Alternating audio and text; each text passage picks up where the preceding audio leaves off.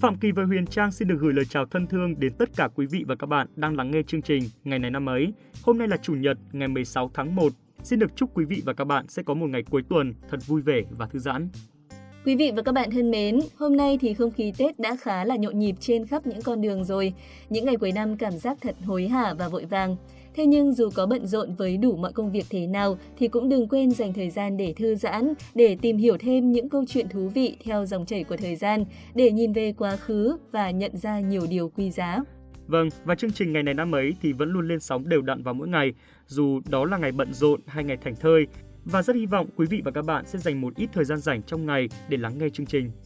Và trước khi đến với phần nội dung chính, Huyền Trang và Phạm Kỳ xin được gửi lời chúc mừng sinh nhật đến quý vị và các bạn có sinh nhật trong ngày hôm nay. Chúc các bạn sẽ có một ngày đặc biệt đúng nghĩa theo cách mà các bạn muốn. Vâng, sinh nhật mà lại đúng vào chủ nhật thì không còn gì tuyệt vời hơn đúng không nào? Cả ngày thành thơi hôm nay sẽ là của bạn và đừng để nó trôi qua trong lặng lẽ nhé. Chúc các bạn sang tuổi mới sẽ có nhiều niềm vui, nhiều may mắn và nhiều thành tựu đáng giá cho cuộc đời mình. Ngay sau đây, chương trình sẽ được tiếp tục bằng phần nội dung mà chắc hẳn những ai đang theo dõi sẽ rất quan tâm. Hãy cùng chúng tôi tìm hiểu về những sự kiện, những câu chuyện đã diễn ra trong ngày 16 tháng 1 của những năm trong quá khứ nhé. Và mở đầu sẽ là thông tin tại Việt Nam.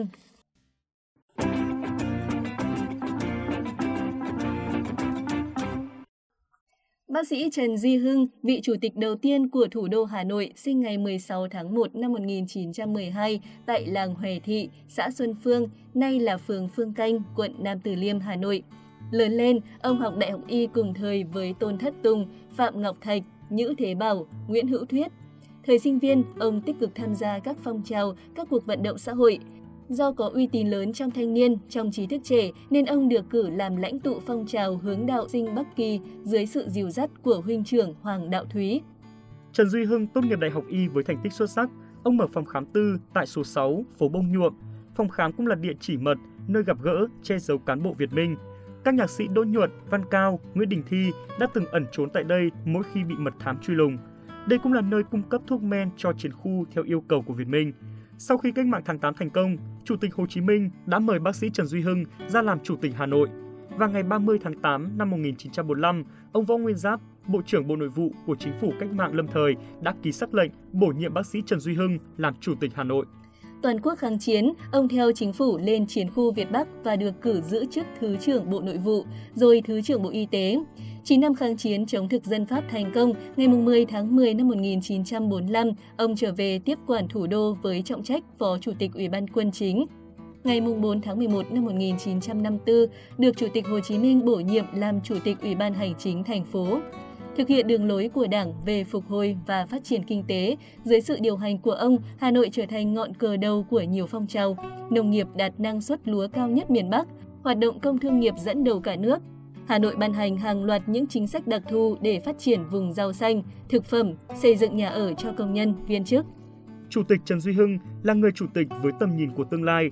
Ông đã để lại cho thủ đô hàng loạt những công trình tầm cỡ về kinh tế, văn hóa và xã hội. Khu công nghiệp Cao Xà Lá, đường Thanh niên, công viên Thống nhất, công viên Thủ lệ, cung văn hóa hữu nghị Việt Xô thông qua các phong trào thi đua. Trần Duy Hưng cũng là một người sống giản dị, liêm khiết, luôn luôn tận tụy với dân. Ông luôn có mặt động viên kịp thời người dân trên chính các khu phố bị bom Mỹ tàn phá như Khâm Thiên, An Dương, Bạch Mai, ngay cả trong 12 ngày đêm của trận Điện Biên Phủ trên không lịch sử tháng 12 năm 1972. Đại tướng Võ Nguyên Giáp đã nhận xét về ông rằng một con người của nhân dân vì nhân dân là một trí thức để lại tấm gương sáng cho các thế hệ trí thức cả hôm nay và mai sau học tập noi theo. Ông mất ngày 2 tháng 10 năm 1988, hưởng thọ 76 tuổi. Ghi nhận công lao to lớn của bác sĩ Trần Duy Hưng cho Đảng, Nhà nước và nhân dân, ngày 3 tháng 2 năm 2005, Chủ tịch nước tặng ông Huân chương Hồ Chí Minh. Nhân dân thủ đô đã dành một trong những con đường đẹp nhất mang tên ông.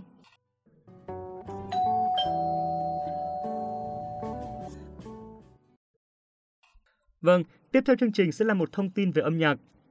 Nhưng ai là fan nữ của nữ ca sĩ Mỹ Tâm thì chắc hẳn đã biết hôm nay là ngày sinh nhật lần thứ 41 của cô, một họa mi tóc nâu vô cùng xinh đẹp và nổi tiếng của showbiz Việt. Cô sinh ngày 16 tháng 1 năm 1981, tên thật là Phan Thị Mỹ Tâm, quê ở Đà Nẵng. Mỹ Tâm đã theo học ballet, guitar, organ và từ nhỏ đã bộc lộ khả năng ca hát. Cô giành nhiều giải thưởng tại nhiều cuộc thi ca hát lớn nhỏ lúc còn ở độ tuổi thiếu niên Sau đó, Mỹ Tâm theo học Nhạc viện Thành phố Hồ Chí Minh. Trong thời gian là sinh viên, Mỹ Tâm tham gia nhiều chương trình âm nhạc, cho ra album đầu tiên có tên là Mãi yêu năm 2001, sau đó là Đâu chỉ riêng em. Tuy nhiên, album giúp cô định hình tên tuổi của mình là Yesterday and Now năm 2003, lập kỷ lục về doanh số bán ra tại thị trường trong nước. Tiếp theo đó, Mỹ Tâm liên tục phát hành hàng loạt album là Hoàng hôn thức giấc và album Vút bay. Đặc biệt, album Tâm 9 năm 2017 đã phá vỡ kỷ lục của Yesterday and Now. Trong thời buổi thị trường âm nhạc online, hiện tượng fan xếp hàng dài ở ba thành phố lớn Hà Nội, Đà Nẵng, Thành phố Hồ Chí Minh để mua DVD là bảo chứng cho thương hiệu Mỹ Tâm. Album Chị trợ lý của anh phát hành ngày 26 tháng 5 năm 2019 sẽ gồm những bản hit đình đám Nơi mình dừng chân, Đời là giấc mơ, Khi ta yêu với sự kết hợp thú vị của Mỹ Tâm với ca sĩ Hà Anh Tuấn, rapper Binz và Mai Tài Phến. Trong sự nghiệp của mình, Mỹ Tâm giành được hàng loạt giải thưởng danh giá như 5 giải công hiến, một giải âm nhạc châu Âu của MTV, 11 lần liên tiếp nhận giải ca sĩ được yêu thích nhất. Bên cạnh ca sĩ, nhạc sĩ, Mỹ Tâm còn đảm nhận xuất sắc vai trò huấn luyện viên cho những cuộc thi âm nhạc. Bên cạnh đó còn lấn sân sang điện ảnh với những vai diễn trong các bộ phim Cho một tình yêu hay Chị trợ lý của anh. Tính đến năm 2022, Mỹ Tâm đã có 20 năm ca hát. 20 năm là chặng đường rất dài và nhiều thách thức, nhất là trong bối cảnh trên Internet luôn đầy ắp những ca khúc mới ra đời. Nhưng Mỹ Tâm đã đứng ngoài quy luật đào thải khốc liệt, cô vẫn luôn là một ngôi sao sáng trên bầu trời âm nhạc Việt Nam mà không ai có thể thay thế. Ngày hết thời của Mỹ Tâm còn rất xa bởi cô đã thực sự xây dựng được giá trị cốt lõi của mình. Trên đây cũng là thông tin cuối cùng tại Việt Nam, những sự kiện trên thế giới sẽ tiếp tục chương trình. Quý vị và các bạn thân mến, hôm nay là ngày kỷ niệm 414 năm tác phẩm Don Quixote được phát hành lần đầu vào năm 1605. Đây là một trong những tiểu thuyết viết sớm nhất bằng ngôn ngữ châu Âu hiện đại và có thể cho rằng là tác phẩm gây ảnh hưởng và điển hình nhất trong danh sách các tác phẩm của văn học Tây Ban Nha. Tại nhiều cuộc bình chọn văn học cho đến nay, Don Quixote đã được chọn là tiểu thuyết số 1 thế giới, tiểu thuyết hay nhất mọi thời đại.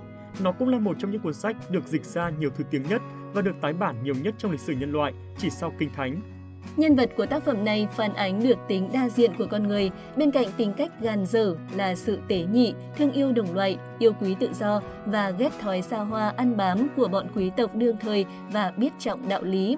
Tác phẩm cũng không hoàn toàn được sáng tác với ý nghĩa hài hước, qua tác phẩm, Cervantes chế giễu những tàn dư của lý tưởng hiệp sĩ phiêu lưu thời phong kiến, đả kích một thị hiếu tầm thường đang phổ biến trong công chúng, thể hiện khát khao hướng đến một xã hội hậu phong kiến công bằng và nhân đạo hơn. Thông tin vừa rồi cũng đã kết thúc chương trình ngày này năm mới hôm nay. Xin cảm ơn quý vị và các bạn đã quan tâm lắng nghe. Xin chào tạm biệt và hẹn gặp lại.